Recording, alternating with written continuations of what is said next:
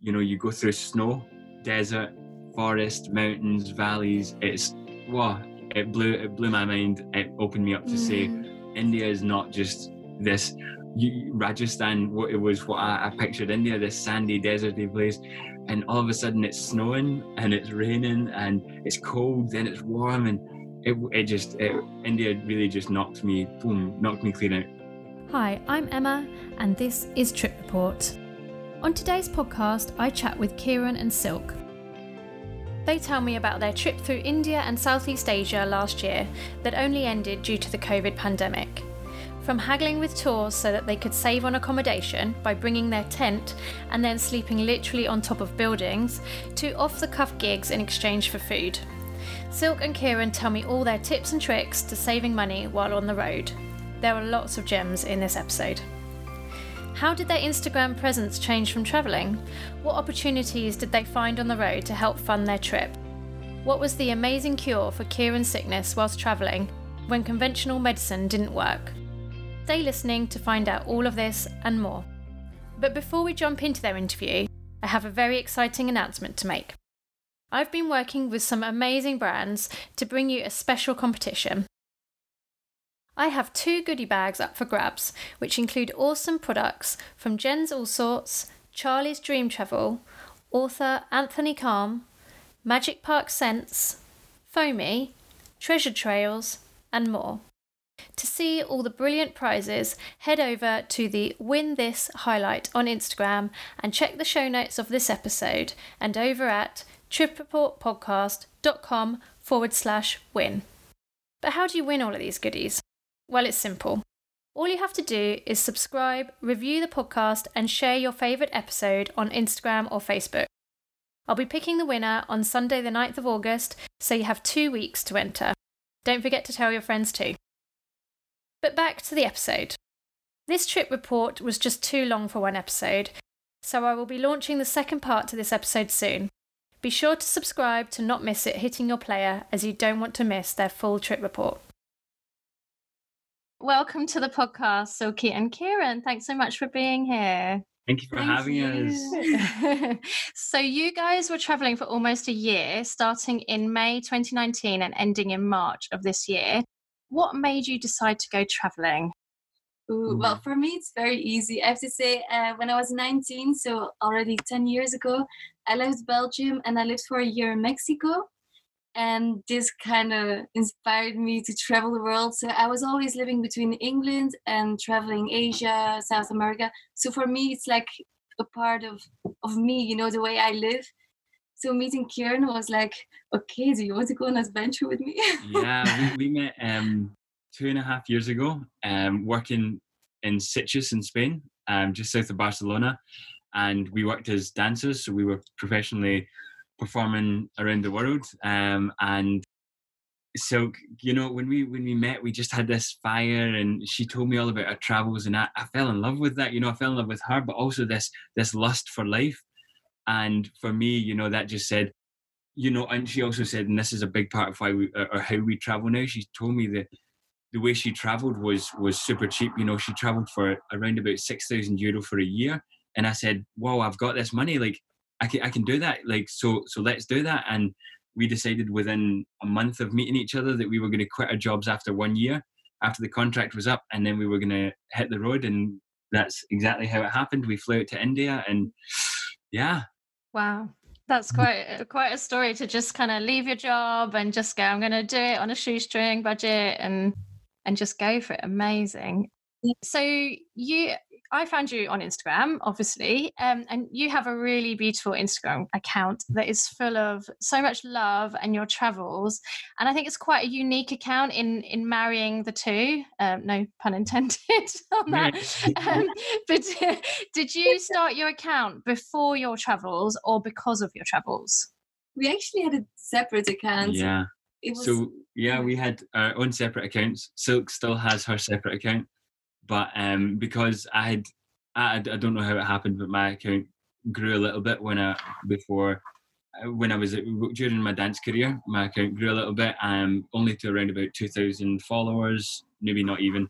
And then when Silk and I got together, we started traveling. We still had separate accounts, it's only when we came back after traveling. yeah and so many people we met on the road photographers said oh you should start you should be a- an instagram couple or you know we were like ah we forever kind of argued against the idea. We just didn't think you know how, how would we how would we make that work? And then these things just started happening. We bumped into maybe seven photographers on the road who all said well i say bumped into you, but you know contacted people contacted us from all over the world saying can we either come and meet you here or can we arrange to shoot you somewhere so we we toyed with the idea, and now you know it's been maybe two months that we've had a. I just decided to rename my account Silky on the Road, and yeah, and that was it. But um, yeah, so the, the Instagram came, and, and and we actually were just talking about this today. Of our Instagram really is just our life. We try not to, we try not to be fake on it. We try to just put out who we are and what we do.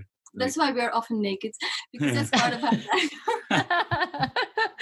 well, I think it really comes across that it's really natural and that it that you're speaking from the heart on it. You know, with all the inspiring quotes and you can see Mm. that you're really in love on it, which is just really lovely. And not all Instagram accounts are kind of as uplifting as that. So that that sparked my interest to get in contact with you guys about your trip.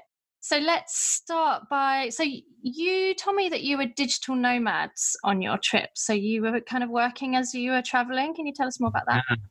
So yeah, do you want to speak about about that?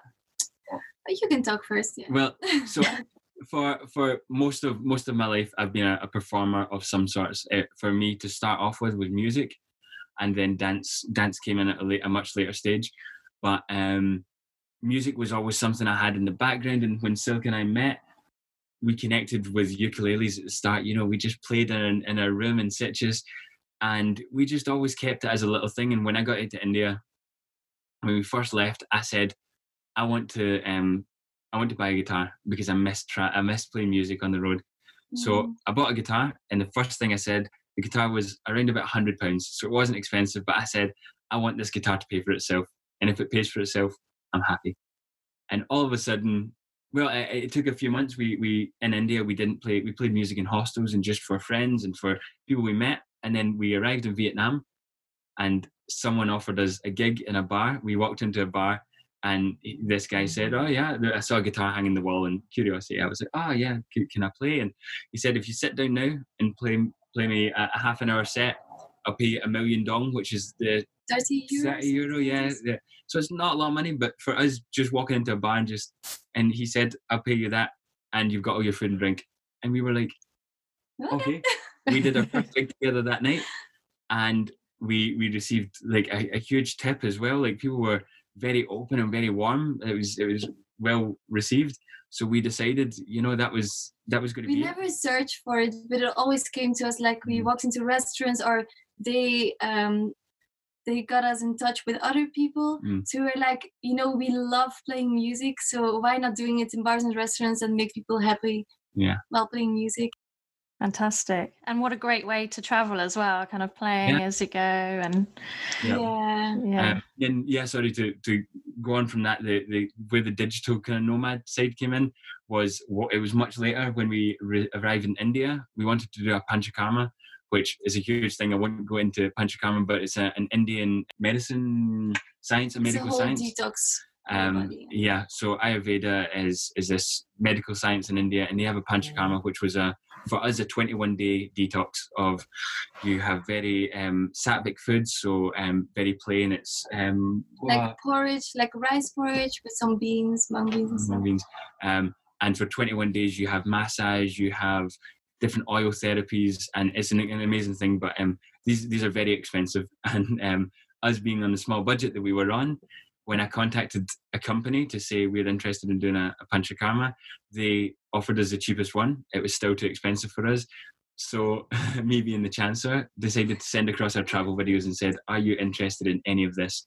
And he he the, the uh, um, Ali the, the guy we now are working with he he took it you know he said like he was really impressed with our videos this was our travel video from our first year in India our first six months our first three months in India he really loved it and he said we could make a deal with you you pay less for your panchakarma course but I like uh, you, and in, in turn you visit resorts for me and make videos. And we ended up with this great job of going to some of the most beautiful resorts in India and having all our accommodation, all of our food, and we just stood around taking photographs um, and making videos and yeah and put that content out and that's actually kept us going while we were back home um, in lockdown. So we came back to scotland and videos still need to be made. The page still needs its its, um, its videos out there so they're still asking for material and we're still providing them with that material from the, the footage that we have gathered. So that's providing a little bit of an income but now that we, now we know when we go back out on the road this is going to be able to support us hopefully for for the whole year round you know? So we can just keep going and and sustainably travel fantastic. And who's the company that you're working with in india? So they're called ayurrims and they're um they tailor panchakarmas for you. So they're like a travel agent but for ayurvedic health resorts. If you are on a huge budget but you need somewhere with um, a swimming pool and someone who concentrates on um, the, the science of um, neurological science, then then you um, he will find that person for you, the correct doctor in the correct location. Um, and yeah, that's that's how the company works, and we managed to get in there with that. So fantastic! And I'll pop the details for them and also your Instagram in the show notes as well, so people can find you. So you left in May, and you started off in India. Is that right? Yes. Yes. So where did you fly into, and where did you go from there? We flew into was it Mumbai Delhi. or Delhi? Flew into Flew to Delhi. Yeah. Yeah. you wanted to I'm gonna go for this. This was um, a big decision for us because India was the first country I've ever traveled to, and and like you know, with a backpack on, with an 85 liter backpack on my back, and just said, you know, no return flight. Um, this was the first time I'd done it, and India was going to be a big step for that. That was a huge thing. But so, uh, well, I guess we both sat and we worked it out, and we said it can only get easier from there. So you you go to India you face the, the harshness of India, you see the extreme poverty, you, you're exposed to it all. Mm. Then when wherever we go after that, you know, it only gets easier. Easier, yeah. You know, Vietnam was a much more commercialized country. Laos was maybe a little less commercialized than Vietnam, but the, the Less poverty less as well. poverty. Um, so yeah, like flying into India, flying into Delhi was a shock, but then also a shock on. I, I didn't realize how how developed it was. You know, I had this idea of India, and I walk out of the airport and I see like you know we're oh we're in a nice metro station. There's lots of people. It's busy, and you you know everything was great. I get out the metro station at the other side, and then that's when it that's when we see the people lying on the streets and people with you know dogs in really bad conditions, and that's when you you step out into the the real India and you say, I've got to now communicate and how do I get my train ticket to get me to this this place where I don't know, and how do I navigate the streets and even in Delhi, such a big city, there is extreme poverty round one corner and extreme wealth round the next corner. You know, it's it's a very very diverse. country. diverse country. Yeah. Um, yeah. So how long did you stay in Delhi for? Did you stay there long, or did you? didn't stay long in Delhi. I think only one or two days, just because it's a big city and we prefer to go a bit of out of the how do you say it, the, the Off the beaten path. yeah off the beaten path. So we made our way north into Spiti Valley, Mm. which is amazing. Uh, Yeah, actually, one one thing that this was the only organized tour that we we did was through Spiti Valley, and it was for a special occasion. Silk hadn't seen her brother in over a year, yeah, around about a year, and he was going to be meeting us in Rishikesh. So we decided when we met him that altogether we were going to put in some money and we were going to do like a really nice trip. And we took this nine day trek through Spiti Valley, which is like a, a part of um, it, it cuts the north of India in half, and it is spectacular. One of our biggest recommendations was, you know, you go through snow, desert, forest, mountains, valleys. It's wow! It blew it blew my mind. It opened me up to say Mm, India is not just this you, Rajasthan. What it was, what I, I pictured India, this sandy, deserty place, and all of a sudden it's snowing and it's raining and it's cold, then it's warm, and it it just it, India really just knocked me boom, knocked me clean out. Yeah, I recently saw some images. Um, I think it was Pakistan actually, but some images of it, it looked really looked like Switzerland. Again, it was on Instagram, and they they were like, "Is you know this is not Switzerland, this is Pakistan." Like you can see how amazing and diverse that area of the world is. So yeah, really, Yeah. really amazing. And so you spent nine days trekking through there. So was that all all your food organized as well? And where did you stay? No, food was not organized. We had a tent because we thought the trip was a bit too expensive. So we asked, like, is there something we can do with accommodation? Can we bring our tent or something? So they organized a tent for us, and uh, yeah, we slept every evening just in a tent. We found a place somewhere to to pitch a tent, and uh, this was not like any of your other camping experiences. You know, some nights we were in nice places by rivers or or in fields, and one night we camped on the roof of uh, I think it was going to be a future shop, you know, a shop that oh was still God, being built. remember, yeah. And they, they said, oh, we don't really have place. Everywhere was forest round about and it was very dense, thick forest. And they said, it's not safe.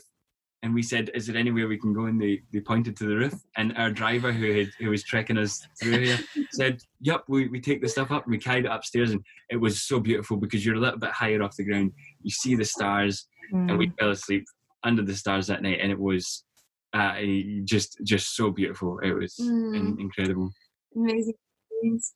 I was going to ask actually about the dangers of camping in in India. Like, I can imagine that it could be quite dangerous, but I, I don't know. You'll have to tell me. Well, apart Yeah. from this, actually, we haven't been camping. I think it was only in Spiti Valley. Yeah. We would like to So- more. We we travel with a hammock. This is probably the biggest thing we travel with is a hammock because we, we would like to use it more. We didn't use it as much as we have, we would like to have in the first travel, but it's um it's something we would like to do more. But they, they say they, they, they s- I think Indian people have a have- have a fear of, of a lot of things like cows and, and stuff. And you know when when you see the cows, they- they're just going to rummage through the tent maybe or something. It's not um so bad. But I, I I'm not really sure there are snakes and stuff that you have to be aware of. But um we were we were safe on our trip and yeah. Great. and so, after your nine day trek, where did you go from there? After the 90 trek, oh, we visited the whole north. So I think we were for around like one or two months in the north of India. So we went to Manali, Dharamshala, where is also uh, the Dalai Lama based. Yeah. And uh, Dharamshala is probably the big one too. That that was like a big pinpoint. We had to go to Dharamshala, and it's one of those places in India that's quite removed from India. You feel like you're on vacation from India because there's a lot of Western people, but there's such a big music community, and it's a Yeah. vibrant. and also it's not it doesn't feel like india because it's all uh, monks it's a, A Tibetan like a tibetan uh, yeah so yeah it's a totally different feeling like you feel like you're in nepal nepal or somewhere Mm. uh, yeah but we Yeah. were there, were there for like 12 days. weeks, I think. Yeah, Yeah. I think 12 days to 14 days. And that was the longest we stayed anywhere in India. Um, uh, anywhere. So, no, no, maybe Katma, Vietnam. But um, yeah, so we, we try to, we try to stay, we, we tried to travel quickly, but not too quickly. We, we don't want to overstay in some way. We don't want to really get comfortable and, and, and miss out on things. You know, we, we, some of the things, even in Spiti Valley, we turned up at this temple and there was a thing that happens once every year happening on the day we arrived. And we were like, whoa, this was, this was fate, you know? Um, so yeah, we, we move quite quickly, but we try not to miss anything, you know, as well. Like if there's something going on and they say you've got to stay two weeks, we're going to say, can we go away and come back? Or do we like, is the option just to stay? Mm. With India, you know, it travels so wide there. You jump on a, a train and like maybe 24 hours later, but you're, you're on one train all the way to the other side of India and then you can come back whenever, you know. Yeah. So you found it quite easy to travel around then? Yeah. so easy So cheap for the, for it? the price what, what do you buy 20 here? cents for for a train Yeah. journey of 10 hours or something I don't know what you can get in Wow. the UK for 20, but um, for Okay. that to be on a train, yeah, for so long, you know, and, and then for for the longer journeys, you are talking for for the price of. 50 cents for 16 hours or yeah. something like this yeah It's it's so cheap. Um, so and it's also so like it's so good because they sell food and drinks on the train Mm. so that every time they come around with samosa samosa samosa Yeah. chai chai chai Yeah. it's a very special atmosphere and we love it we always take the local class uh is it yeah the, Yeah, just a sleeper yeah, so that Um, that's a big tip we would say is when you, you you have to do it once. It's not for everybody, but a lot of people we know we who have only done India. this one actually yeah, we've only ever done it that way. Um, a lot of people we know who travel in India, they don't know what sleeper class is. In sleeper class is your, you, you fight for a seat. You know, like you're in with the locals, and and it's it's such a, a rewarding experience because you're in the class where people, a family are sitting across from you. This happened on countless occasions, but people sit across from you. and then they offer you food, or, or they they offer you whatever they have. You know, they, they want to come, they want to make conversation, and it's you know I, am not sure it, may, it maybe does happen in the, the kind of higher classes of accommodation, but um, we just know that from our experience that the people who you meet in in the sleeper mm. class, the local people, are just so yeah. giving. Yeah. And also, like they sit on your seats as well. Yeah. Like they're not shy, you know. they come and sit on your seat. One time, I was actually you were lying. Well, Kieran was lying on one shoulder, and the Indian guy was lying on my other shoulder.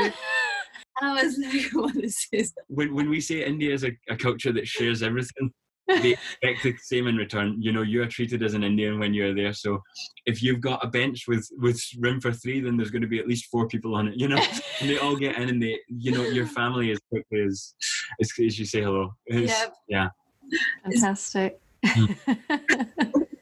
okay, and so you after you, so this was all in the north, and then where did you go from the north? From the north, we spent you know, we spent um, around a month in Rajasthan. So we went out to, into the desert. We did some camel trekking in the desert. Um, we visited the Golden Temple, which is right on the border of Pakistan. And the Golden Temple is an incredible place where you can stay and eat for free as long as you like. It's it's completely donation based or um, um what do you call it? Um, volunteer work. Volunteer work, yeah. Mm-hmm. So like you, we went in and we learned how to make chapatis, and they they make ten thousand chapatis every day. Chapatis are the, the little. It hour? Yeah. Sorry, ten thousand chapatis every day, which wow. are the little um, bread things that they, they make. You know, that goes along with a, a curry or a dal. You know, and it's just this incredible place. Uh, it's a Sikh temple, and yeah, so we we experienced that, and then moved all the way across to the other side of India and went into the, the colder parts, you know, so we were right in the north next to Nepal. We were in Darjeeling, so the home of tea. We, we experienced all the tea places. Yeah, and, but actually, yeah. this journey has been very challenging for Kieran mm. because around about like after one month, mm. you got you fell ill. Yeah, I think. Oh. Yeah. So uh, this was a this was this is a, an, another thing completely, but um, we struggled with for around about two months with me just losing weight. I tried to eat food and I was throwing up. I, I had food was leaving my system in, in any way it could. Um, I went to several doctors to see what it would what it was.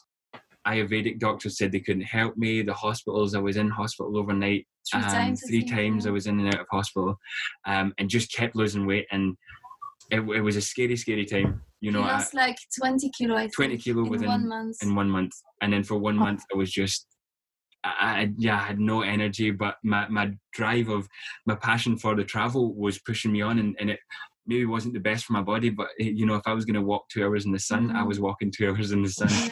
Um, but eventually, we met a Tibetan doctor, and I was skeptical. But for you know, he said 15 days worth of medication will cure you, and I said.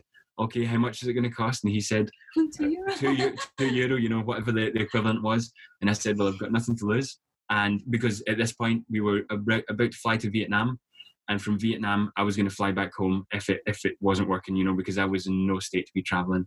Mm. And 15 days after like of this medication, and I was cured. Everything I ate was staying in my system.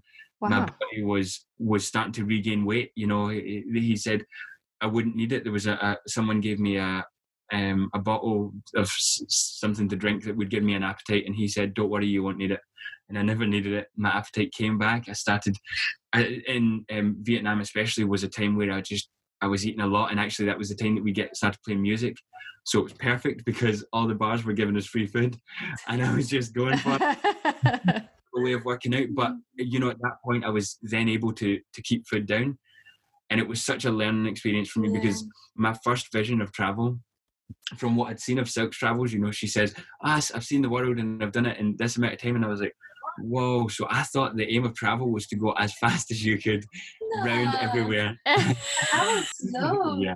But well. The same trip that we did, did I did in one, one year, year, as well, yeah. five years ago. I'm, I'm always slow as well in yeah. travel. But, but I think uh, it seems fast because, like, when we look back in our travels, we say, how did we do all that within uh, with uh, at least within India. How did we do three months in India and cover all the ground we did? So I think in my, my mind, I thought it was so much faster. And mm-hmm. actually, we realized when we got to Vietnam, we started to chill out. And then in Laos, especially, we chilled out even more. Cambodia, even more until you know we got back to India. We were so relaxed. We were just doing things at our time because we we know that the only time limit we have is our budget, and our budget, if we're able to keep doing what we're doing, doesn't exist. You know, if we keep like we we bargain for things, if we need to, we eat the cheapest food that we we find, and then if we're able to sustain our travel with music and, and photography and videography, then you know that there's nothing to say that we have to go home ever. So amazing. So you had two months in India and then you went to Vietnam, is that right? Yeah, three, three months, months in India. Three months. and then um, three months in Vietnam. And we flew, flew into Ho Chi Minh, so we flew into the south of Vietnam. And that was a shock right there. Do you want to talk about this one? Yeah, just like after three months in India, like you don't even have shops, you know, like you have little bazaars. I don't know how to say, but not even a shop where you walk into, you know. Arriving in Vietnam, you had all the lights. It was party in the streets, and we were like dancing in the middle of the street. Like, what is this? After three months of like having only this uh, shanty shanty music, you know, we arrived in Vietnam in Ho Chi Minh, and it was insane. Our hostel was just like next to the party street as well, so it was crazy experience like arriving in Yeah. Vietnam. We, our, our, our big travel tip is, with an exception, we we always take the, the cheapest hostel, and it's you know maybe you don't Not the cheapest, cheapest, but almost the cheapest. almost the cheapest. Yeah. If, if it's you know if, if it's got zero ratings and it's uh, the pictures look a bit dodgy, then we're like okay maybe not. But if you know if it's got a few ratings and you know people complain about lots of things, we usually look at the the reviews and we say like we weigh it up on and how important that is for us. You know we don't care about the breakfast because we're going to go out into the street and get our own breakfast or whatever. But we took the I think it was the cheapest hostel in Ho Chi Minh. We arrive and it says it's down this street and down this street is just lights westerners pouring out of bars drunk over the place and that's not our thing at all but we No. walked down that street partying dancing and everything we do you know it's, it was just coming back to a little bit of normality for us and yeah it just it felt it felt incredible yeah, for a bit. for a bit yeah and then we left Ho Chi Minh, we went to the south of Vietnam and we experienced, uh, yeah, life on the Mekong River. Yeah. So we took a few boat rides and um, yeah, just experienced the south and the local people. And then from there we traveled back up uh, Vietnam. Yeah. We, we did the, the whole length of Vietnam, um, excluding the, the tiny part at the bottom, which was they, they said it just wasn't the um, the greatest time of year to go with the weather going into Phuket. Phuket? No, Oh, I don't know. Phuket? Phuket. Phu Quoc is the island in the bottom of Vietnam, which is technically in, in Cambodian territory, but it's it's part of Vietnam. So we wanted to go there, but they said it was going to be months monsoon or um, just going to be raining there. So we thought it's it's a beachy place, so let's not let's avoid that. But we made So- our way- yeah, oh yeah. Sorry, I was going to say, did you plan where you were going to go, like your route before you left? No. No. We never have we have things that we maybe save like okay we want to see this place or this place but we never have a route. We just go with the flow because wherever you are you meet people and they're like oh you should go there you know? So we're like okay let's go there. And that's the best thing about not having a plan because you meet so many people you make friends they are going a different way you follow them. And I, I think that's the beauty about about travel. Yeah. if you have a vacation you plan most of the things but if you just travel you're free and you, you just see where you wake up next Yeah. day So you just had a couple of places in India that was on your kind of to do, not to do list, but your must visit My list, Yeah. and the, the rest you just kind of went with flow and knew that you wanted to see. yeah yeah, I, actually, our first experience of this was our first vacation together was in Croatia, and this was a couple of months after we left. We went to Croatia. We woke up one morning, and a guy came out of his bedroom or his dorm and said to us, "Bosnia is incredible." And at that moment, we packed up our stuff. We walked to the bus station and got in the bus to Bosnia, and and that was it. You know, we didn't know where we were going to stay. We didn't know what we were doing, but we just got on this bus and and that, that was you know that was a, a- around about a year before we started traveling traveling traveling but um you know that that that opened me up to whoa travelers just do that you know people meet people they say something and they're like okay i'm gonna go check that out and you know you might not have seen the city that you're in but you say i'll come back and i'll see it later because this sounds like i've got to go now and you know you know you follow your heart you, you know when someone says something you get that feeling inside yourself of, oh, Let's oh, do let's this." do it. You know, you just do it. You know, that's it. There's no, Mhm. yeah. Brilliant. Mm. so, you, how long did it take you to get up like the whole length of Vietnam? Three months. Well, so it Well, technically we could took do us, two yeah. months. We, yeah. we did it in around about two months, but we got to the north um, and we went on to Cat Island, which has such a huge place in our hearts now. And Mm. we have a family on Cat Island because, not not not a family, but uh, we yeah, we made friends who are family now. Yeah. we on the first day on the island, we went to the beach. We thought, let's go and have some beach time. We hadn't had any beach time in Vietnam. And this girl comes over to us with a leaflet for live music tonight at this bar. And we were like, oh, okay, like let's go check that out. And we said to them, oh, are you looking for any musicians? We'd played around about five or six gigs at this point. And they were like, oh, we'll tell our boss and we'll let you know. So we go to the beach, we're chilling on the beach, and this guy comes over to us. Oh, are you guys the musicians? And we were like, yeah. He said, come play tonight. Welcomed us in. We played one gig. And afterwards, he got talking to one of his friends who owns another hostel. And they got together and they said that they wanted to pay to keep us on the island for as long as they could. They wanted to keep us there until March this year. So they wanted a six month season out of us. But we said, unfortunately, we can't do that long because, uh, you know, um, they were willing to pay for our flights to um, Thailand to renew visas and then come back. They wanted to pay for everything. But just with our travel plan of no plans, but slight, you know, Mm. we, we, We still wanted wanted them- to see the world, so we Yeah. were like, uh, one month is Yeah. enough. so we said we'll commit to one month and we'll see how it goes. And after that month, we, we really could have stayed there much longer. We we fell in love with the people mostly. You know, it's a beautiful island, but um, it was mostly the people that kept us there. Um, we played music every night for one month. We played 20, crazy. 28 or 29 gigs um, in a row. And um, we had some crazy experiences, but then we got back on the road. We went to Hanoi, which is the, the Vietnam. What shocked us was the, the beauty of the cities. The cities are clean, vibrant, like full of life cities. Mm. You, we've in Hanoi, we met people on the side of the the lake where they were just playing music, and we sat down for a while. And Beautiful city. really beautiful Yeah. city. And also, it's so easy to find vegetarian foods. Hmm. You all you have to know is Anchai, and people will show you a Yeah. restaurant, uh, a veg- Yeah. vegetarian restaurants. That leads me on actually to a question I was going to ask you. That I saw on your Instagram that you are vegan. Is that right? So we're um, vegan when we can be, vegetarian for, for the most part because um, the trying to find vegan food. Also, like we we we've quite asked ourselves this uh, many times and spoken to people about it. Is it selfish to to want to try these foods? And we, we I guess it's something that we're willing to to say. You know, we we try and do a bit for the earth and and what we can do.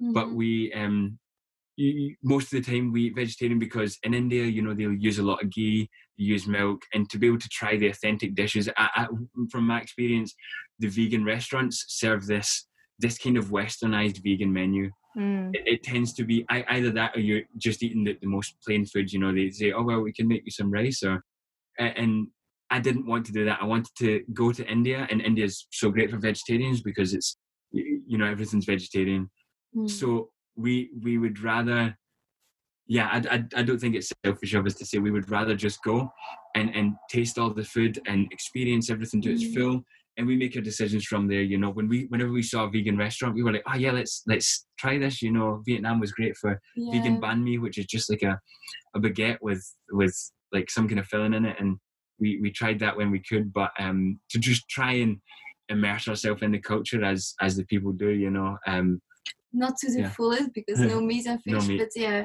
but um yeah so yeah we we we try and do a bit but Mm. um yeah And did you find that okay in Vietnam and Laos and Cambodia as well?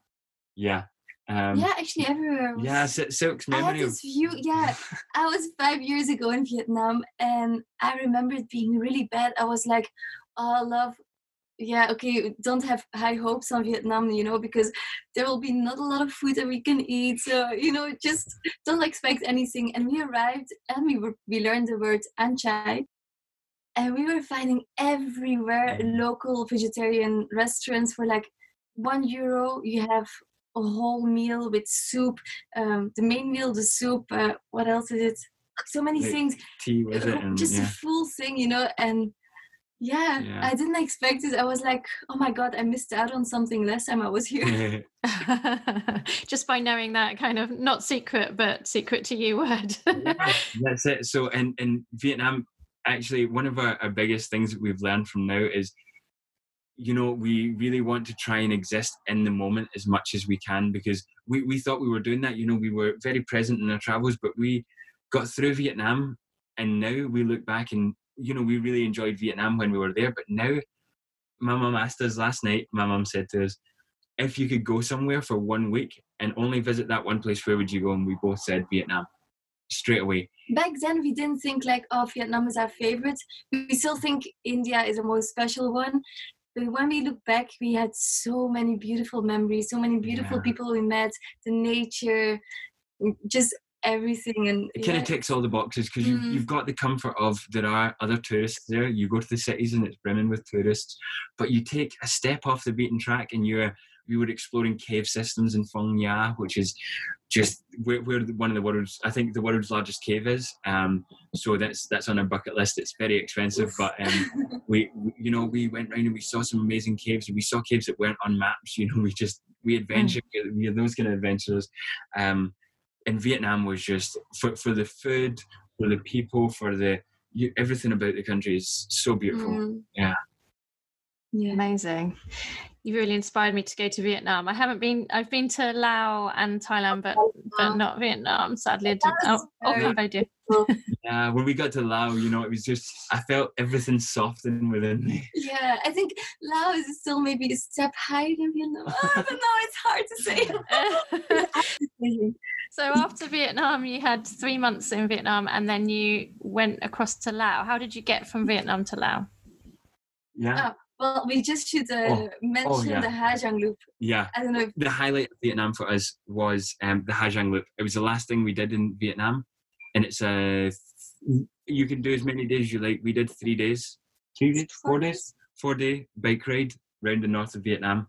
Um, it's called the Ha Giang Loop, and uh, it stole our hearts. We so so beautiful for me especially because i love uh, taking portraits photography so like at the Ha Giang loop you pass all those little towns and it's full of local people and they're all so happy like to have their pictures taken just they're happy people. Mm. but then if you ask like oh can i take a picture of you? they're like super happy and so open.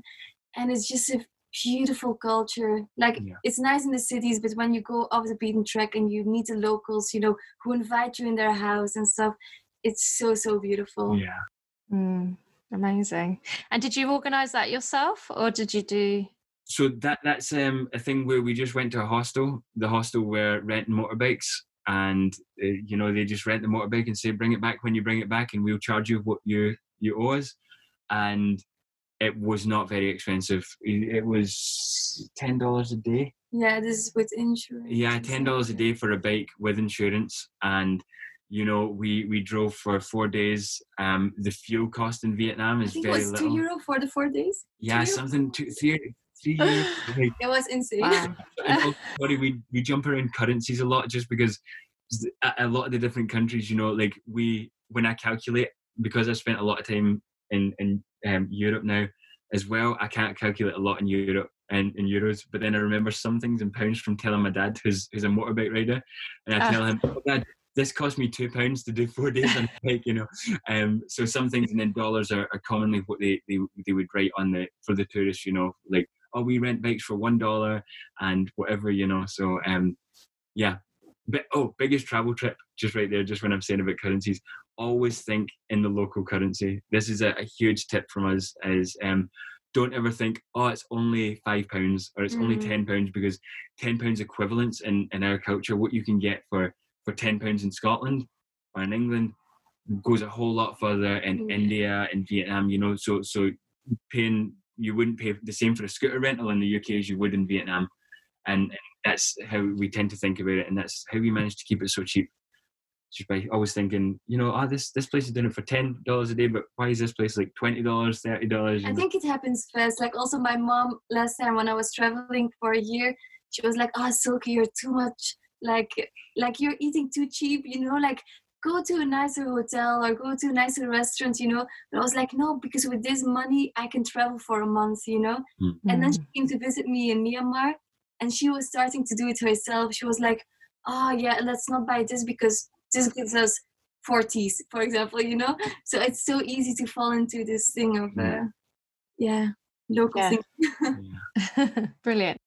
Thank you for that tip. That, that's a really good one because, like you say, you can just get totally into the zone of this is this much at home, and then before you know it, like you say, you're comparing it all, and you're thinking, well, why don't I spend, you know, fifty dollars or something on an amazing meal? But actually, you can get just as an amazing meal from a local person. Yeah, of. Yeah, For also sure. Depends you know if you have people who just want mm-hmm. to travel and enjoy and Yep. go to better restaurants you know it's okay to do this as well Yeah, we, we understand. Yeah. We met people on all different tip, trips. If someone is on a trip a trip for a year and they have a ten thousand pounds budget and they want to spend that, then that's great, you know. But for Silk and I, our, our, our- we just want to travel sustainably, and if that means, you know, if that means we're traveling very cheaply and, and making enough money to get by, or if that means we're eh, we've we've always said if we were to make a lot of money on the road, we would probably still travel. We we treat ourselves, but we would probably still travel the way we travel because we we love it. You know, we we don't. It's not like we don't enjoy staying in the hostels we stay in, or we don't enjoy the you food we meet the best people as well Yeah, staying in the cheaper hostels you meet the people who play music and it's yeah Yeah, and I think it's it's that it's that thing of we know if you're on a similar trip, there's usually people are going to be saying, "Oh, there's a reason I'm in this hostel that's very cheap." You know, it's because I'm on a long trip, or it's because I have like a a smaller budget, and you end up meeting like-minded people. So Hmm. yeah, it's people that are on a similar journey to you and a similar ethos as well. Yeah, amazing. So then, as I say, uh, how did you get from uh, Vietnam to Laos? so we took a bus across the border from the um from Ha- Ha Giang. Yeah, we went straight from Ha Giang to we um, went to hanoi and then from hanoi we Oh. we Ah, took yeah. a bus somewhere and then another bus yeah. So we just hopped across the border, um, a few little village stops, and then straight across the border. And when we got into Laos, yeah, the only way down is is via boat, and we took a boat to the next village, and that was that was our first kind of big stop in Laos, and we we really settled in there. We fell in love. There was a, a buffet there for breakfast and dinner. buffet? Dinner, yeah, mhm. breakfast and dinner buffet. It was it was a little more expensive, maybe like I think we were spending around about seven euro a day um, on food. Not a lot. we didn't have lunch yeah, but we, we didn't need lunch. You know, we, we had this buffet breakfast. We would go out and enjoy the day. We would go on adventure, and then we'd come back. We'd have a great dinner, and we were staying in a beautiful little lodge. I think was it in uh, Nong Kiao? Nong Kiao. Nong Kiao. It's uh, like a very big tip. If someone goes to Laos, the north of Laos is so beautiful. I Mm. don't know if you have been, but I love the way from Nong Kiao all the way to Mong. Nong Kwai. Nong Kwai. I don't know if I'm doing it in the right order, but Yeah. it's it's so beautiful. I think yeah. or is Nong Kiao, Nong Kiao first, and then oh. Something Either way, this. going from north to south, you know, before you you hit Luang Prabang, um, you- you've just got these little villages, and we decided not not really budget consciously, just for our own adventure. We took the boat down for for one village because there's no other way to do that. You've got to cross the river and whatever. But from there, we decided to walk almost 30 kilometers to the next village. Um, but we, you know, we passed through villages and we ended up staying in one of those villages um, with a local family, which was one of the most humbling experiences. I don't think they ever had a tourist in their home. It's just we didn't have a place to sleep, and we were like, "Oh, where do we sleep?" And then someone told us, "Oh, I know someone. Maybe he can help you." Know. So they were like, "Oh yeah, come into the house," and they made us food, the best omelette I've ever had in my life. So good. Super tasty, but that's that's. and then yeah. Kieran ended up playing music for the whole village. All the children were in this tiny house, just like singing, and it was so so beautiful. Uh, then in typical Lao fashion, you know, the, our, our, our host, you know, she came out with the food and then she's like shooing everyone off. So it goes from a room full of, you know, you're talking 40 children all gathered around and old women people, and yeah. yeah, and then all of a sudden they all they're all gone, and then the giggles and someone looking in the window while you're having your meal, and you still want to be to interact, but the, the uh, host was like, "Dibba, dibba, "Everyone go, go, go."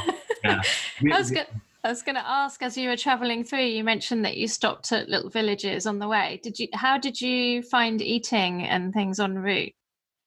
We It was a um, bit harder, I think. it was harder in It Laos, was a bit but harder, yeah. we met. We were really lucky to. In the first place we we stayed, we met a local guy who kind of taught us the way, and now we can't remember the word for vegetarian. But um, we that's the first thing we usually learn is just how to say um, uh, xin chào Just- is, is hello. So we learn the hellos and the the please and thank yous. Um, Wait, Xin Chào is in, in Vietnam, no? No. oh yeah, okay. okay. Either we learn the language. We learn the little bits that we have to, and then usually we we um try to learn what is vegetarian, which I think I remember now is pak. Pak. Pak is vegetarian Lao. We we did learn further along the way that it, I think it can mean different things, or there's some confusion there, and it's not clear. But Can mean a basketball or something.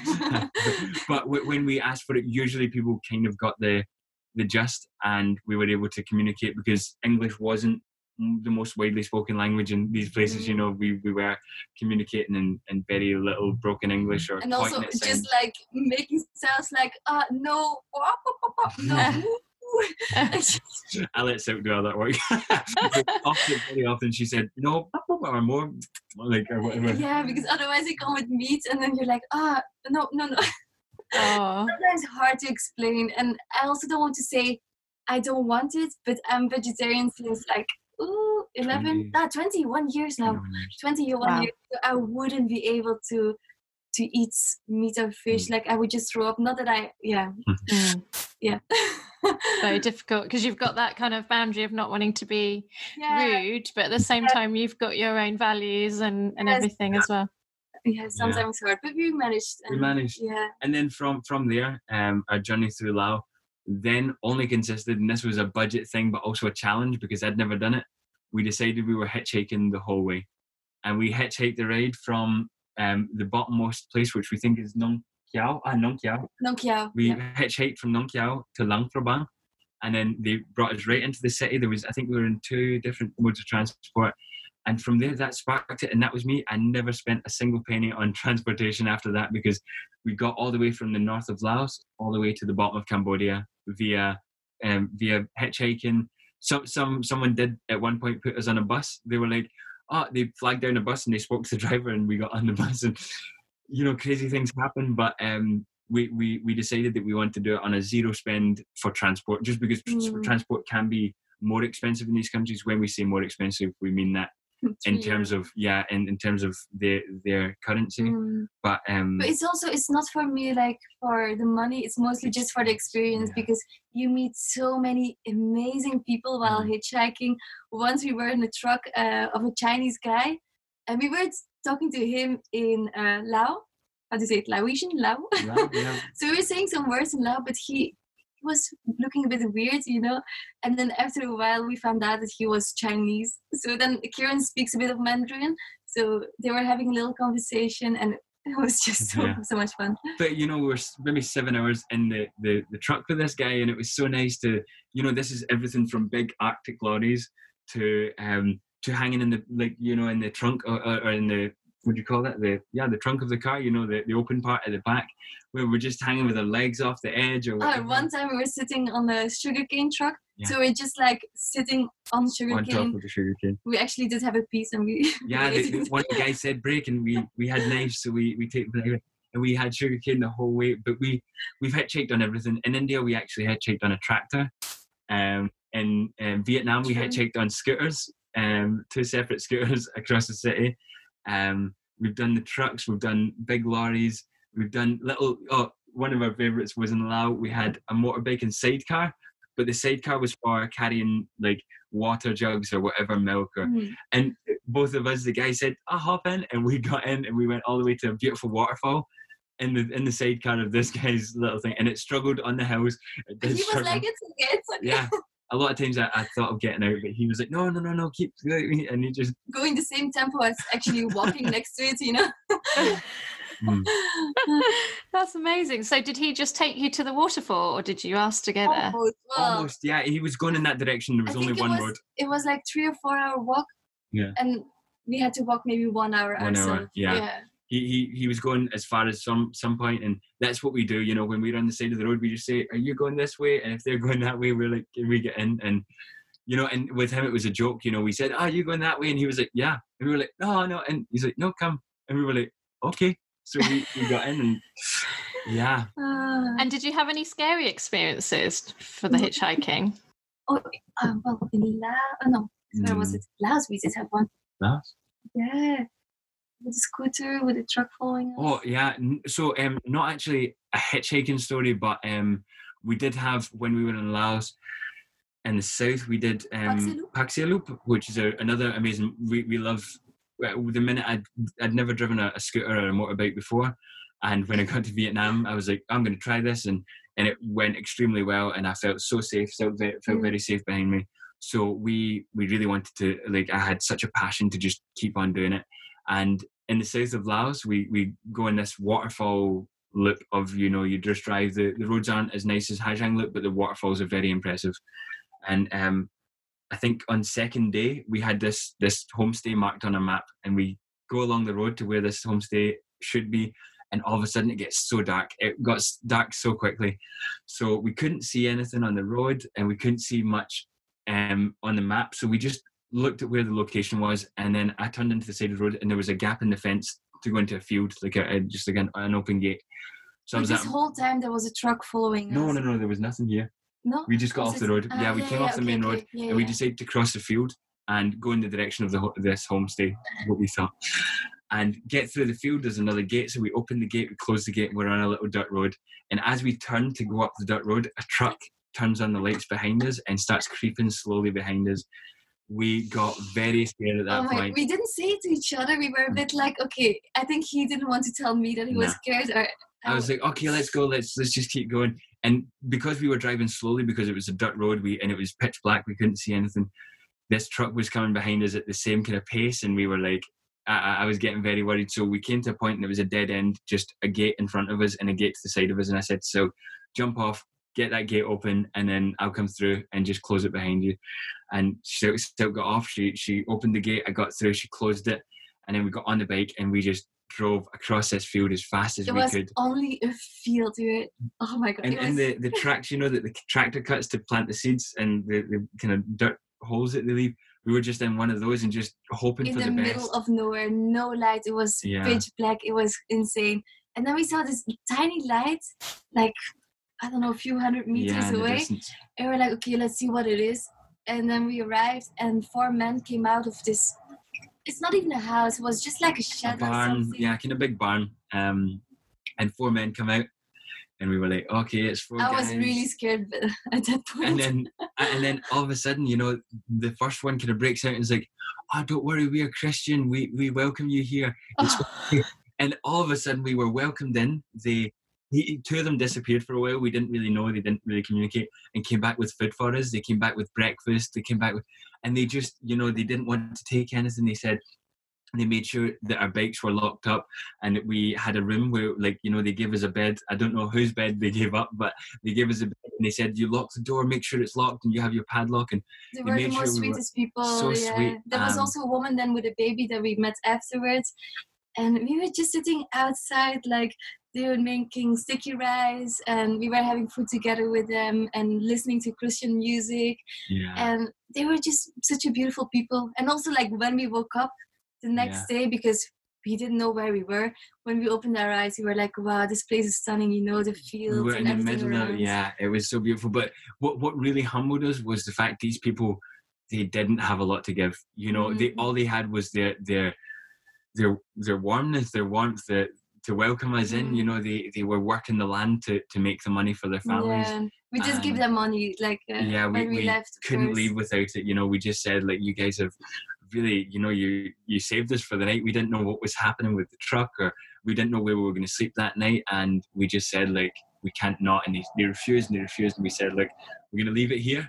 And if you don't want it, then fine. If you do want it, and they, they eventually took it, and we were so happy because they they were a huge part of our trip. Such Mm. beautiful, beautiful people, and yeah, such a, a, warm, a humbling experience. Yeah. so did they speak English? No. And one, wait, the the one, guy- the one a guy, little bit, yeah. the, the kind of the guy who first came out and said we're Christian. He he was the conversation. He like we we asked everyone's names and he went round and gave us a Mm. introduced us. Um, very little English, but um, Google Translate was a good yeah, thing. Google Translate was a success. I, imagine, I, when I travelled, it was quite a while ago, and there was no Google smartphones, anything like that. So I imagine it's a whole different experience now. When we travel, we don't uh, have any SIM cards. Yeah. So we travel without internet, or when we're in the middle of nowhere, the phone doesn't work. Yeah. So it was just uh, it was his phone that has uh, had some data on it. Yeah. So um, it, it's something that I challenged myself with, budget friendly as well. I was like, oh, I'm not going to pay for the SIM card, just see if we can get by. And I realized we do use um, Maps.me, which is a, an offline map, so you download everything beforehand, and, and that helps. But um, we, I, I guess we just, I, I'm, I'm very headstrong. If I if I think I can do something, I, I'm going to do it. So Mm. I've never Yeah. like actually never in my life I had a sim. So I've always been traveling as a girl alone. One year Asia, half year South America, Venezuela. I never had a SIM card and never wanted it, never needed it. And I think it's the best way you you meet people and you ask them questions instead of looking on your phone. So yeah, it forces you to talk to the locals. Mm. So, I'm going to stop there with the interview for this episode. Silk and Kieran were so inspiring to chat with. I love the idea of just continuously travelling with no end date and travelling in the most budget friendly and sustainable way. They were so generous with their travel tips. I hope you got some value from their trip report. There's certainly more tips to come in the rest of their trip. Every now and then, I come across an interesting podcast that I'd like to share with you all. I recently found a new podcast called Travel Tales by Rachel. Rachel is an avid traveller who has lived on three continents and has been to some interesting locations over the past decade. Rachel's podcast is brand new and covers all things travel the good, the bad, and the ugly. In her first episode, she talks about her travel pet peeves, while her most recent episode delves into the summer she spent in San Diego, working in SeaWorld, and sharing an apartment with 17 other people. You can find Travel Tales by Rachel on Spotify, or else head to Rachel's website, traveltalesbyrachel.com. On the next episode of Trip Report, I continue my chat with Silk and Kieran and find out how the rest of their trip went. They continue to give me tons of tips and tricks for budget travel. I find out how the COVID pandemic ended their continuous life on the road and how to truly experience local culture. Like I said earlier, be sure to subscribe so you don't miss that episode dropping into your podcast player, because it will be sooner than the usual two week schedule. Thanks so much for listening. Until next time, travel well and travel safe.